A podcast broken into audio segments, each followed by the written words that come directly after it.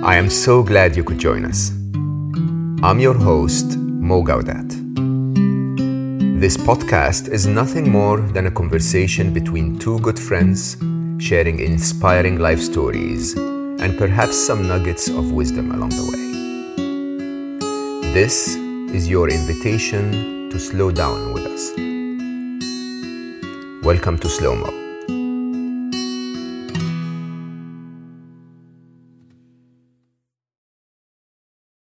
My guest today needs absolutely no introduction. Deepak Chopra. If you've ever followed this work, my podcast here, you would know that I normally am not the kind of person that would get excited when I meet a rock star or you know one of the top athletes. But when i meet one of my teachers i am so humbled in his presence and i'm so grateful for the opportunity. And deepak we met a couple of times. First time was right around the time when I issued my first book, when I published my first book. And, you know, I had no idea what I was doing. Deepak's always been Deepak. And we spoke together in, on a panel in New York City, uh, where obviously, obviously, he knew a million times more than I did, but he was so kind and so generous. And every uh, question that was uh, issued to the panel, Deepak would look at me and say, I think Mo would answer this better. No, I would not answer it better, but the confidence and the kindness uh, of him encouraging me to try to do what I was doing is probably the reason I am here today speaking to you. It's probably the reason that you heard of my work. Uh, I have to say, I have learned so much, so much from Deepak that I honestly and truly feel that I spent a retreat with him. Uh, because I followed all of his work, all of his content, he may not know. Uh, and I always found nuggets of wisdom in his work that are summarized in such a short and precise and articulate way that it would blow me away. It's such a joy because today is the second time I meet my teacher who is here in Riyadh speaking at the leadership conference of uh, KFD CAFD, the uh, King Abdullah um, uh, financial district in Saudi. And he spoke in the morning about leadership. And I thought it would be a wonderful opportunity to bring the wisdom of Deepak Chopra to all of you. So, Deepak, I start by not thanking you for the opportunity to be with you today, but thank you for all that you taught me. Uh, and I know you get this quite a bit, I don't think you can even imagine how much difference you've made for so many of us. Has it always been this way? Have you always been this wise, this articulate, this? I mean, it feels somehow that anytime you're asked a question, you know the answer already. You somehow answer it in two and a half words, sometimes two and a half sentences, and we go like, yeah, I get it. That's exactly what it should be. Has it always been like that? I don't know. I mean, I'm still uh, figuring out uh, my own identities. Are you really? Yes. I can't believe that to be true.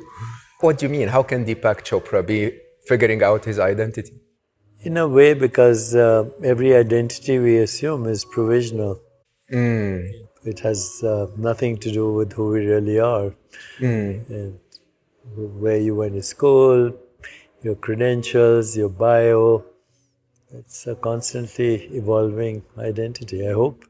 And none of it is really you, is it? None of it is really you because it's all the conditioned separate mind, conditioned by everything from economics to ancestors to religion to societal norms, nation states, tribes.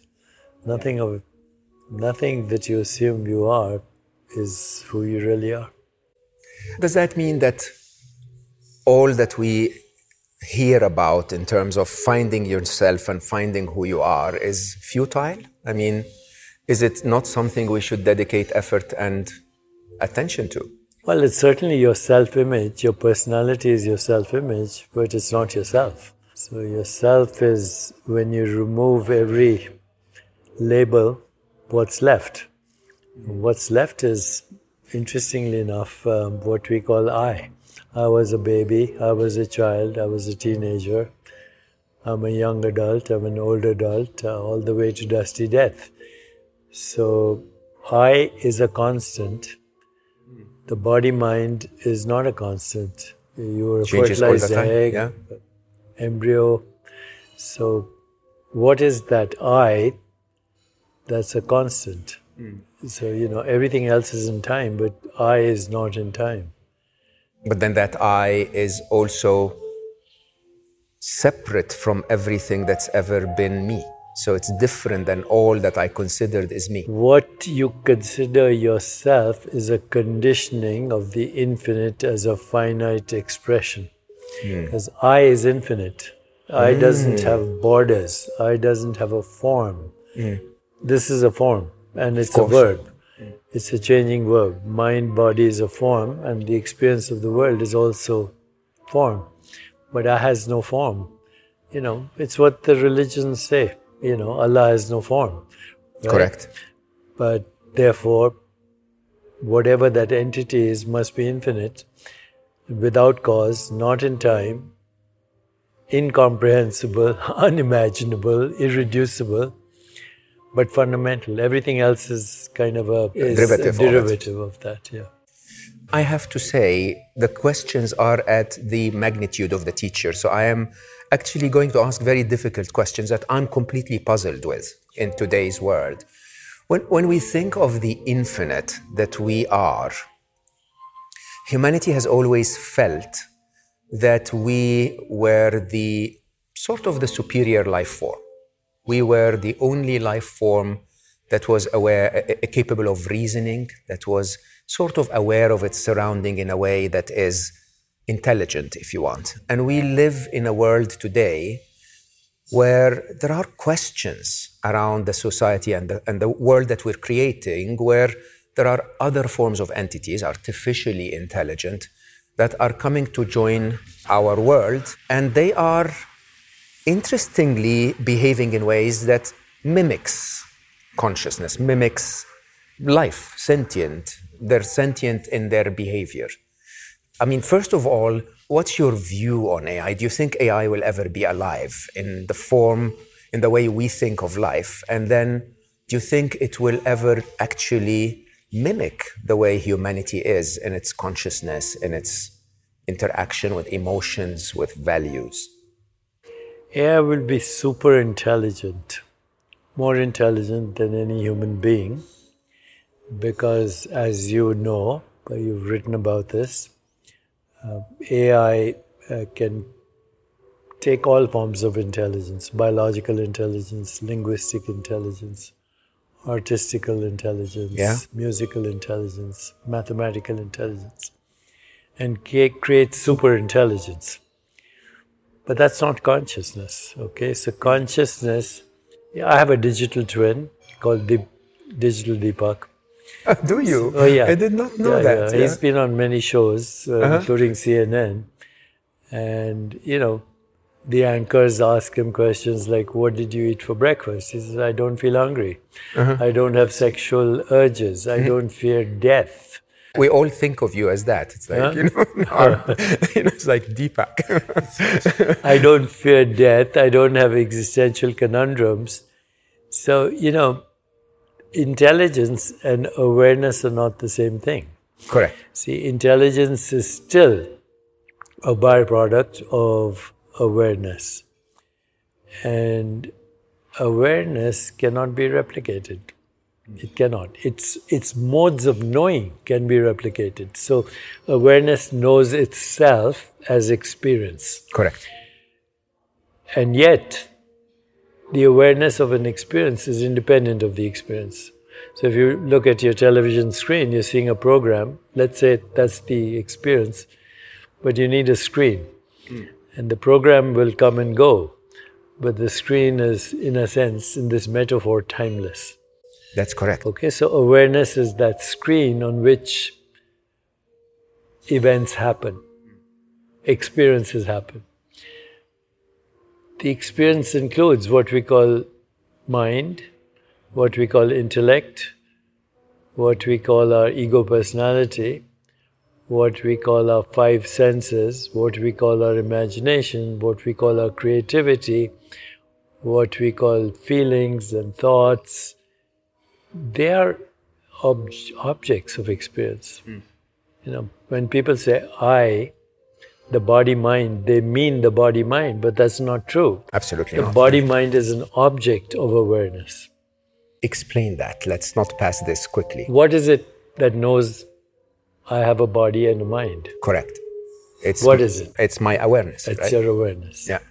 So, awareness is the common ground of experience in everything, in that plant. The plant has a different mode of knowing. Hmm. It will gravitate towards, Where the sun is. it will capture photons, photosynthesis. That's a different form of knowing. Hmm. A bat experiences the world as the echo of ultrasound. What does the world look like to an insect with a hundred eyes? Hmm. Uh, I could give you many examples, okay, but what we call perception is a species specific mode of knowing. Correct. But awareness is the common ground in all these modes of knowing. So it, it unifies us, my awareness and the tree's awareness and the insect's awareness? Is one awareness only. But its modes of knowing are species specific.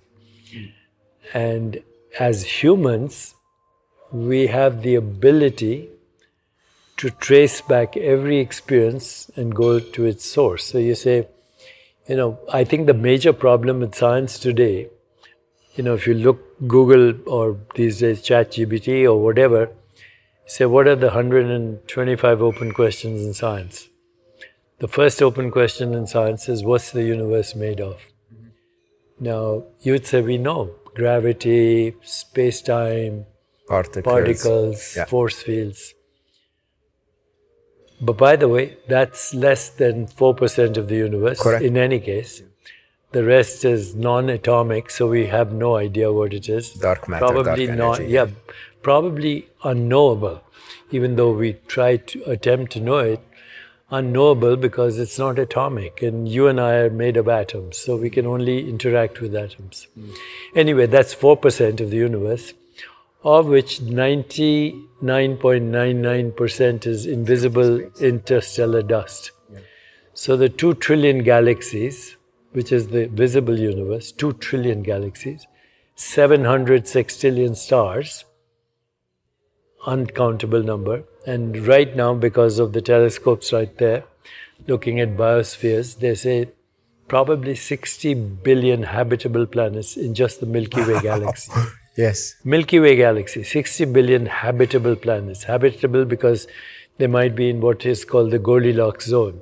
If a planet is too close to its sun, too hot, no life as we know it, too far, too cold, no life. And then other things, gravity, etc., has to be like us. But given that biosphere, 60 billion almost certain habitable planets in the Milky Way galaxy. Multiply that by 2 trillion, and the number is Galaxies, enormous, okay? But here's the problem with the atomic universe, as you know, when you are looking at particles, they occupy space and time. Mm-hmm. They have matter and energy. But you stop looking at them, they evolve into Probability, probability yeah. waves in mathematical space. So, if you really want to know what the universe is like and you want a, one answer, it's made of nothing. So, that leads to the second question in science. If it's made of nothing, why does it look like this? Like you, me, like this Bracelet. bracelet, like this hand, like this shoe. That's called the hard problem of consciousness. And so the second most important question, open science, is what's the biological basis of consciousness? Now, you know, I believe, along with a few other scientists, that these are the wrong questions. Hmm. The universe, there's no such thing as a universe. It's a human construct for a species specific mode of experience and knowing. There's no objective universe. What you and I call the universe is a human label for human sensations, perceptions, images, feelings, and thoughts. So it's a construct. There's no universe, number one. There's no physical matter, number two. Nobody has ever actually found a substance called matter. When you look for a substance called matter, all you have access is to your own perceptions. Correct. So, and we call that matter. But that's Yes. a nice name and it's convenient to do science and technology. But that is not giving me access to fundamental truth. Okay, because I'm starting with an assumption that the ontological primitive of the universe is a, a substance called matter.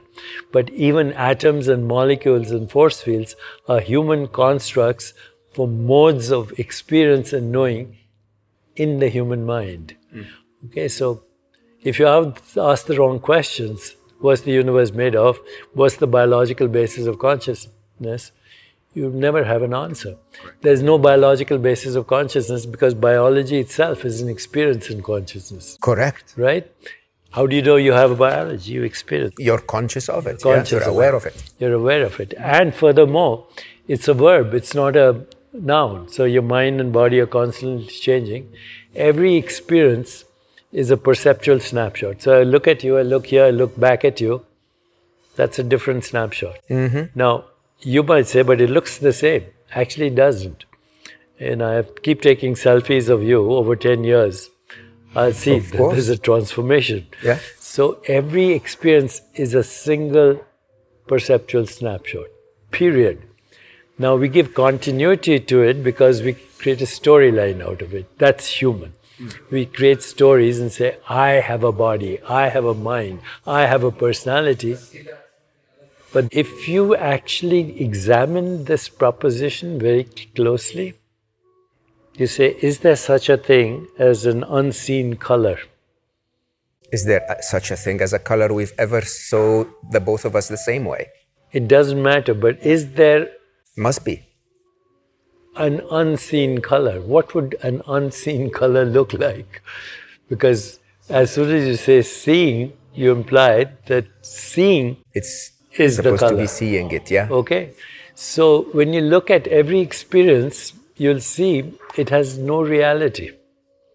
It has zero reality. So, you know, Western philosophers have said this Wittgenstein, our life is a dream, we are asleep.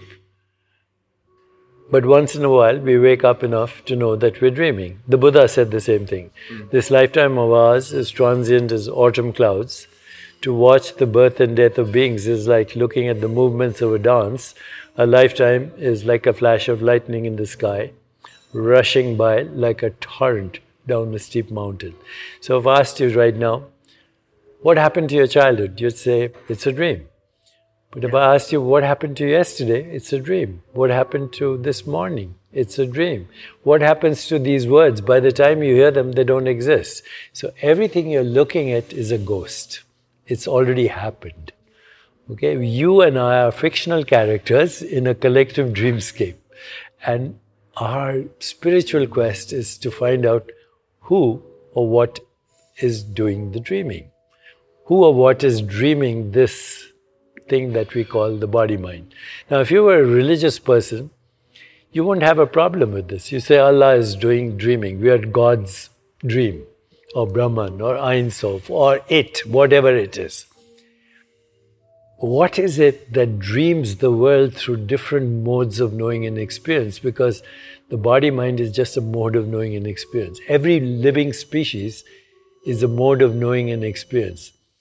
Now, this leads to you know your question: Will AI ever become conscious? And the answer is no.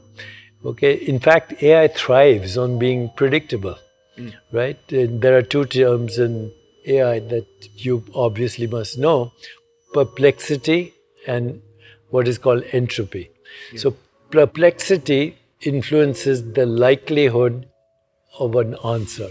You start typing out, I will, can you have, and it already types out dinner with me, and then it says tonight, tomorrow, it gives you ideas. So it's trying to be predictable. On the other hand, entropy is a measure of unpredictability. Consciousness is unpredictable. because it's creative, fundamental creative. So even though AI will simulate creativity, it cannot have fundamental creativity, nor can it have conscious experience, nor can it have subjective dilemmas. And uncertainty, ambiguity, contradiction, and paradox is the basis, and chaos is the basis of creativity. So, even though we think these systems will be immensely creative, they'll be super intelligent, but not creative. Creativity means disruption.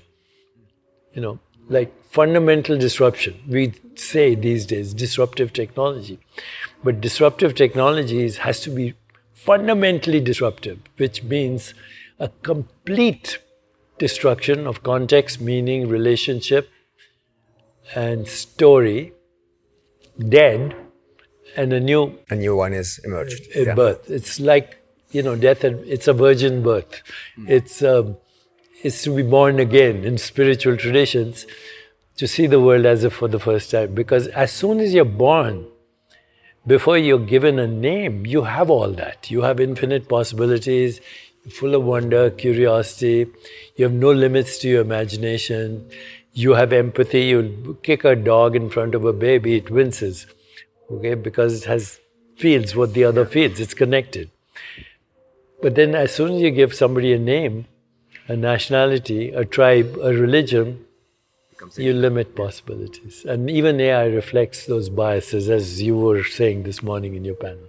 Let's go back to AI because I think what you bring is a much bigger topic than AI. So, this entire physical universe is a subjective experience for the dreamer, let's just call it that. The human dreamer. The human dreamer. It, this is a human universe. It's not the universe of, of a bat that knows reality through the echo Sees of a ultrasound. very different, a very different universe. Uh, yeah, or a snake that moves through infrared. Correct. Or a chameleon whose eyeballs swivel on two different axes. You can't even remotely imagine what this would look like to a chameleon. That's absolutely spot on. I mean, we always so use there's the no such thing Yeah. as the universe. There is the perception of every different vantage point of a species to the universe. Correct. And the source of that is awareness. But Awareness is not species specific. Awareness is the common ground. so it all adds up to one, f- one, Singularity, as you call it. yeah, one not source but destination of all of our awareness. And source. And- source and and, source, essence, probably, The yeah. alpha and the omega. So here's the question. If this entirely is happening within our awareness, our consciousness, not our physical minds or brains, so that nobody mixes this up. These are just instruments to give us the perception. But if this is all happening within our own construction, if we want, why are we so concerned about it? You said the objective is to connect back to that dreamer, to that side of you that's aware of all of this, correct? Why are we so concerned about AI is rising, AI is falling, AI is dangerous, AI is amazing? Why do humans spend so much of our living? As humans, we are conditioned to feel that we are separate.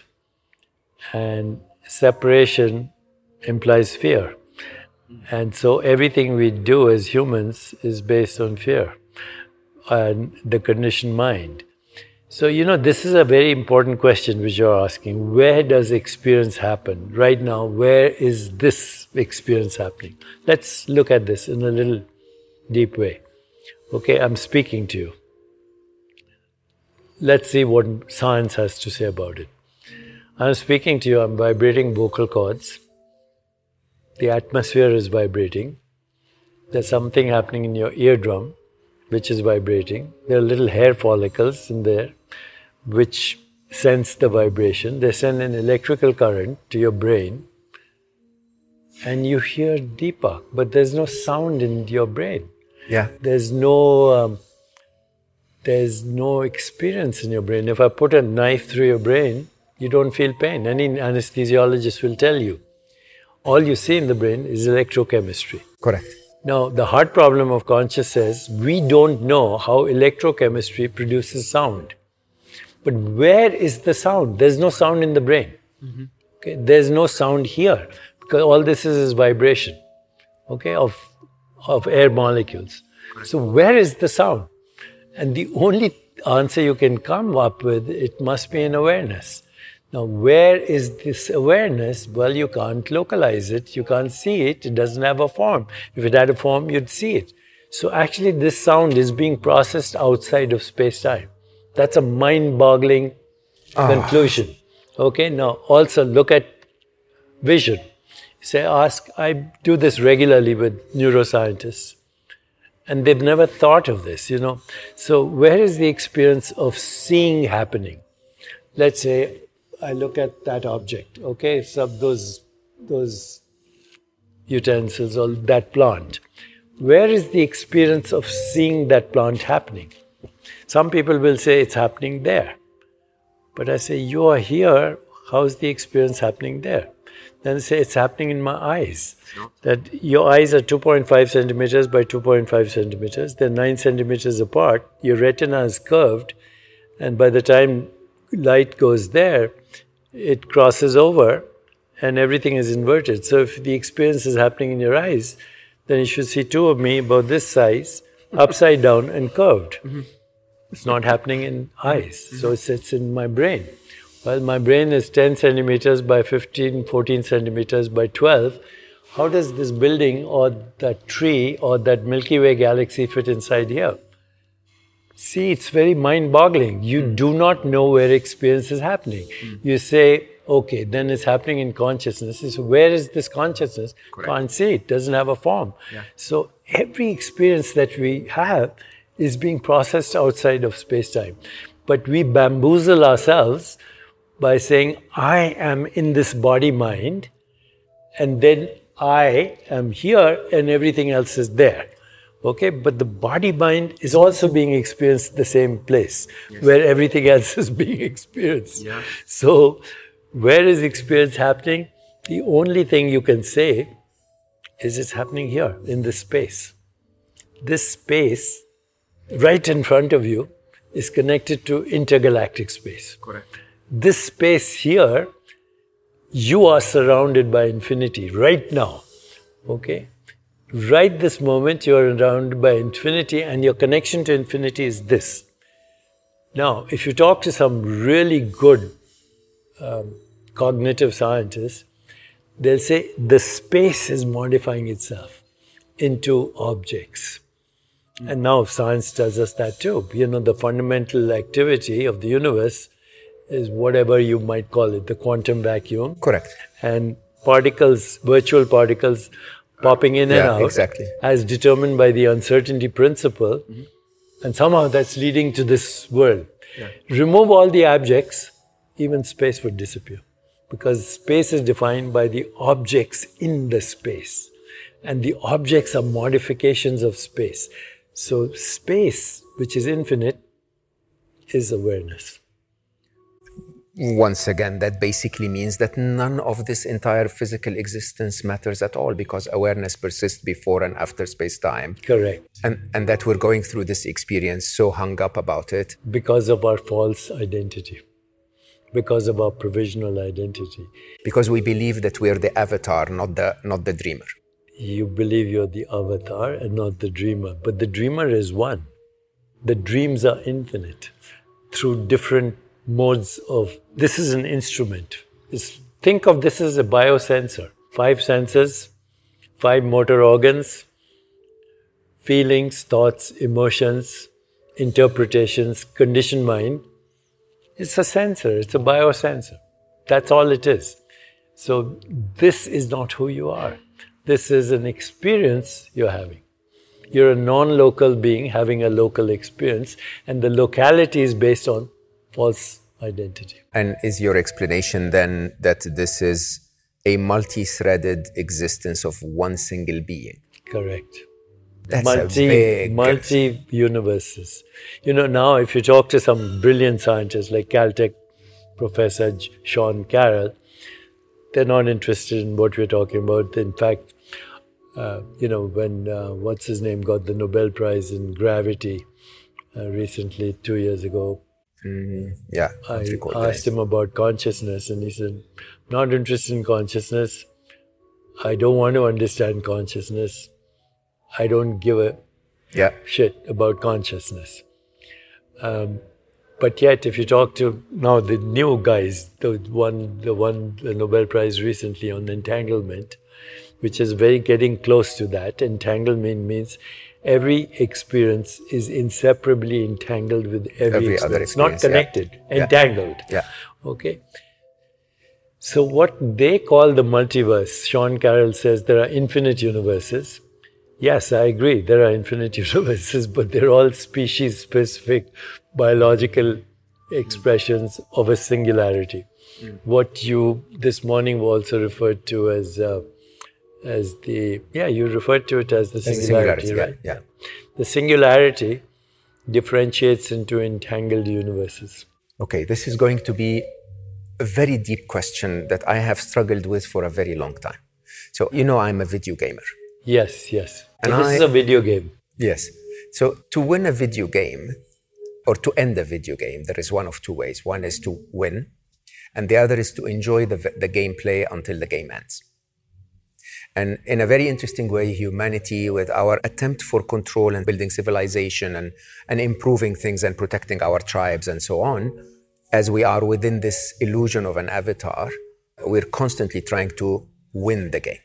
When sometimes failing might actually be a very interesting option. So, so one, one of my wonderful conversations recently, Stephen basically was saying that failure might benefit humanity to slow down climate change or to uh, sort of reduce our constant strive for capitalism and capitalist growth and, and consumerism and so on. That's another interesting way of sort of playing the game. But another way altogether is to just let the game end, right? Like in a very interesting way, some people pessimistically will say this is the most disruptive time of humanity's time, right? We have climate change upon us. There is uncertainty around where AI in the wrong hands, you know, what, what that could do to us. There is a bit of geopolitical, a bit of economic challenges, and so on. The way you describe it basically says, chill. The dreamer doesn't care about any of that. The dreamer wants to experience all of that. The dreamer wants to be immersed and submerged and to feel it and to sort of relate to it and but it's really not affecting the dreamer at all is that a possibility that this is a video game that's like tetris at the end of it getting a little faster and eventually will pass The key is to differentiate between a game and play. totally Okay, so game you want to win. yeah Play is you want to enjoy the experience. correct In- infinite and finite games right Yeah. Inf- infinite games you just want to play forever Play, you don't care to- So if you win or lose. if you treat this as a play, then you can assume any role you want. You know, like a great Shakespeare, Shakespearean actor. That's One- incredible, Deepak. So, can I ask you this? Look at you and all of the incredible wisdom that you've acquired over the years. Someone else was born the same day like you and may have ended up through a different, a very different path of life.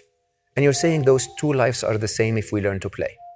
Absolutely, absolutely. The two lives are the same because what is playing the game is infinite. The game itself is finite. Hmm. The, you know, the, the infinite will keep on playing games, whatever it is, or play. And it plays Nicely. Yeah. plays everything, you know, from an insect to a bird to an eagle to a cloud, because all these are just modes of knowing and experience. So, in human case, the modes of knowing and experience are mind, intellect, ego, feelings, perceptions, thoughts, images. That's all there is. You know, if you want an acronym, SIFT, S I F T, sensations, images. Sensations include five senses mm-hmm. images, feelings, and thoughts. There's nothing outside that. The rest is a story, human story. Latitude, longitude, Greenwich Mean Time. Yeah, Made it up, concepts right? we- yeah, Money made yeah. it up. Wall Street made it up.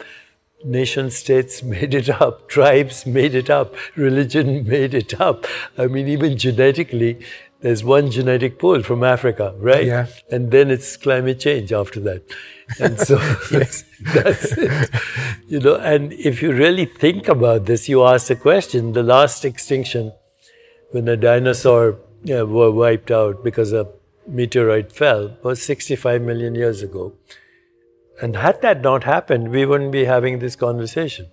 That experiment, dinosaurs, was doomed. Mm. Maybe this experiment is doomed too. You know, uh, the other day I went to, a, I was thinking about this: two trillion galaxies, seven hundred six trillion stars, uncountable trillions of planets. That's not even a grain of sand Correct. in all the beaches of the world. Yeah. So the other day I went to a beach and picked up a grain of sand was difficult to hold it, and then a little breeze came. Took it away. And the beach did not notice. it didn't affect the beach. So if the human experiment fails in evolution, something else will emerge. But then, as that human experiment fails, every one of my listeners is sort of really worried about themselves and their kids and their savings and how will they deal with it and you know well because they're attached to the provisional identity not knowing that it could be your destiny to play an infinity of roles but you're not the roles you play you're the you're the awareness that yeah. is playing these roles you know like you go to a great shakespeare theater or whatever there's the villain and there's the hero the good guys bad guys at the end they all come and take a bow they've all played their, their role. Mm-hmm. So I think, you know, when we talk about uh, divine and diabolical, sacred and profane, the good and the bad, all experiences by contrast. The infinite must experience infinite roles, otherwise, it's not infinite. I'm going to repeat this in case you guys didn't grasp it completely it might be your destiny to play infinite roles, but you're none of the roles that you play. That's it. You're the witness of the roles that are playing. We call it I. I was a baby. I have a different body, different mind, different personality. And you know, it, it, this should keep evolving unless you want to run for president. Then you can stop at age eight years, win the votes. Yeah, exactly. Let's go back to AI for a second. So, what would make us not believe that this is an extension of human consciousness. It's an expansion of human experience. Experience. That's a very, very clear distinction. Do you think it would have its own species created universe? Maybe it will perceive the universe in a way that's different than our perception. Super intelligence could lead to super perceptual possibilities, yes and those don't necessarily have to be passed on to us to be to be fed into the universal consciousness. They could be a form of experience of its own. Everything is modified consciousness. See there are three ways of looking at the world. Everything is physical matter. Yeah. So let's call that matter only ontology.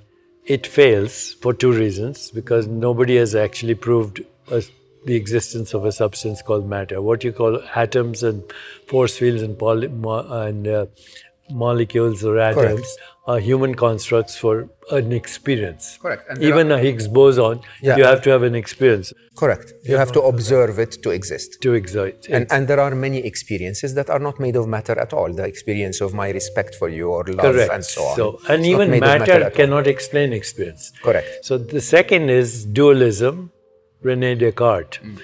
That fails because the mind and body are two different things. How do you lift your hand? It starts with a thought mm. and it ends up with a physical thing. Mm. Okay, so dualism violates the laws of thermodynamics. So, out. Matter only out. You're left only with one possibility consciousness only. Knowing itself as modes of experience. So, I would say, what is this? It's a modified form of consciousness. Experience says this. Okay, what is that modified form of consciousness? What is AI modified form of consciousness? But it's still modified form of consciousness. So if you believe only in the consciousness model, consciousness only, everything can be explained as a mode of perception or a mode of knowing, as a no- mode of experience, and AI is an extension of that. You know what the joke is, if you think of it this way, is that all of science and all of our progress just went the wrong way. Yes. We studied the wrong topic. And that's why we are in this crisis of an unjust social, economic un- injustice. Because of separations. Separation, unsustainable planet, bad health, no joy, because of the separate self. Because of the separate self. You know, so when when they say love is the ultimate truth, maybe there's reason to believe love is the ultimate truth, not as a sentiment, not as emotion, but as the ultimate truth that there's one being having infinite experiences. And that love in that case is that sense of belonging or connection between the two Correct. Uh, Take any incarnations of that experience, experience. track it back to its source. yeah. Any experience. Sound, touch, sight. There's no sound in the physical world. There's no color in the physical world. Say color, it's photons. Photons are invisible. Yes. So where is color? Only in consciousness. There is not No, not here. here. This Yeah, is yeah, in yeah. consciousness. Yeah. This is All is that, is yeah. being processed outside space-time. Hmm. All. This, this is so like the video game. Yes, it is. It is really like this video is play. And the more how it unpredictable it, gets, the more creative it gets. Of, of course. So, you know, that, that's another problem with AI. We're trying to make it predictable. of course not. Okay? Impossible. Uh, you're trying to make it predictable. And in fact, the system is better if it's more predictable. Mm. Right? But that's not. It's not possible. yeah. Consciousness is unpredictable. So do you think this we're just adding to the fun of the game as as the world becomes Except we want to win. You see, as long as you have this Uh-huh. orientation of winning, then you'll destroy the world. yeah, which is we should just be. Just play. Yeah. Just play. What would you advise people in those times of uncertainty? I had a prayer I used to teach my children when they were growing up. Whatever the mystery of the universe is, Allah, God, whatever, please make today more unpredictable than yesterday. More unpredictable. Yes, because if you start with that assumption, nothing goes wrong. yes, exactly. And by the way, everything is unpredictable. This is Okay, this is only the past is predictable. Yeah, yeah, absolutely. Uh, otherwise, everything is unknown. It is the design of physics. Entropy is the idea that everything will break down. Correct. Basically, this is, you know, we're just following the laws that were set in motion at the beginning. That's it. Entropy is the basis of creativity. Deepak, I have found your humbleness quite humbling for me. It is There's no choice when you know that the more you know, the less you know. You know, Socrates said, The only thing I know is I don't know. Because even what we call empirical facts are species specific modes of knowing and experience. You say it's actually every empirical fact is a magical lie. Every experience is a magical lie. Your experience tells you the earth is flat. Nobody believes that anymore. Your experience tells me that we are sitting on ground that is stationary. It's spinning at dizzying speeds and hurtling through space as thousands of miles an hour. Your experience tells you things are solid. They're proportionately as void as intergalactic space. So whatever you measure as empirical fact is a magical lie. Now it works because we can create technology out of it. Yeah. So we think, wow, you we create more lies on Yeah. top of it. More magical lies. more really. magical lies. So you start with a magical lie, and you know when you say we're creating VR, we are already in a VR. We are already in a VR. I mean, in, The in a- body mind is part of the VR. And one of my favorite spiritual teachings is, the, is how the Sufis will say to die before you die. That's it. Jalaluddin Rumi. God's language is silence. Everything else, poor translation. When you are silent, it reveals itself to you. this has been an extreme urge within me for the last few years to constantly disappear 40 days at a time. I do it regularly. Not 40 days, I do couple of weeks at a time, yeah. Yeah, I think this year I'm going to be forced to do weeks instead of. I have to say, when, whenever I completed 40 days, the last week was so insightful. It was truly the feeling of living. I will say it was the only times where I would truly feel that I managed to connect to myself, to the source, to others, right? And it's so funny because we think that I connect better to others when I hold my phone and I text them or I call them or I see them. Or it's so interesting how So deep. solitude is not the same thing as loneliness. Of course not. Solitude, you connect with everything. Loneliness, you disconnect even with yourself. Mm-hmm. Yeah. So when you when you say silence is the language, That's uh, Jalaluddin Rumi says God's language is silence, everything else is poor what, what translation. is found in silence? Infinite possibilities, infinite creativity, self regulation, spontaneous evolution, intuition, insight, imagination, creativity, transcendence, all in silence. And we, humanity, once again, are moving almost the exact opposite Yeah, way we're more time. connected, but more lonely at the same time. Yeah. So we spend our time more and more in the noise. In the noise, also, I would say we've sacrificed ourselves for our selfie. As a human race. Yeah. So he's constantly looking for likes, Yeah. dislikes, Yeah, yeah, validation, Yeah. and it lives in fear. The selfie lives in fear. I was talking to one of my very dear friends, very, very, very successful, millions of followers. And we were discussing again about artificial intelligence and how we have become slaves to the machine. So we're not actually looking for the likes of humans. We're not looking for humans to say, I like what you said. We're looking for the algorithm to favor us enough. In fact, people buy those algorithms, Yes. right? It's crazy. And, and somehow, no more do we actually value that human connection that someone actually looked at something I said and said, Yeah, that's nice. Thank you, Mo. We're more interested in how many of them in an aggregate have somehow said like so that the number on the algorithm looks good. Such a disconnection from the reality of who we are. Yeah, we're Yeah. we are fictional characters in a collective dreamscape. I would talk to you forever. Like, if you allow me, I would literally shadow you just to listen to you speak. But I find that my favorite podcasts, I normally finish quicker because I think our listeners need to go and listen back to it. Yes, I agree. So, if I were to ask my teacher to give me one advice, You have a choice either resist or flow. That's it.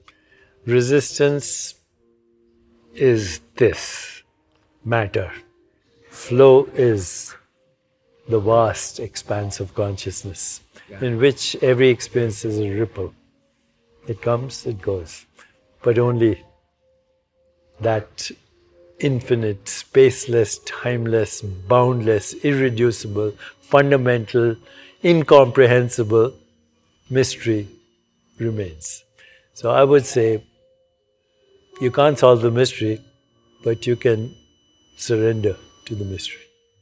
I forever am grateful that you exist. I am truly and honestly, you don't speak to my mind, even though you do. You don't speak to my heart, even though you so deeply resonate. But somehow being in your presence So you're very kind. makes me feel that oneness. That though clearly we're at different stages, there is such a unity between you and everyone I have seen you around. Well, there's a memory of that unity, okay? No child is ever surprised that they exist. They just see this world, they're They go like, yeah, I know this. and then here it is. So, you know, if you're not perpetually surprised by your existence, it's not worth it. yes, the awe Your- is, the, your- is the that you exist should be a perpetual surprise. You know, there's no explanation. Who Yeah. said Mo should be here or Deepak should be here? But here we are. Here we are. Against all the odds, it's been my absolute favorite experience. Thank you. Deepak, Thank thank, you. you so much Thank for being you. my guest. Thank, thank you so much for being my teacher. And for all of you listening, you know what I'm going to tell you. This is not the kind of podcast where I would like you to stay for an hour more. This is the kind of conversation that you stop now, go get yourself a drink, and listen again. This is so profound when you really think about the possibility that this experience, all of those roles that you're supposed to play, that is your destiny. The destiny is to play the role, not to be any of the roles that we play, that perhaps play in a world of so many uncertainties is a much more fun game than a world that is predictable every day. I cannot thank you enough for giving me the opportunity to be with amazing souls like Deepak and to have those conversations that enrich me and I hope as much enrich you. And for that, I am eternally grateful. Remember to slow down a little bit and enjoy the game. I love you all for listening, and I will see you next time.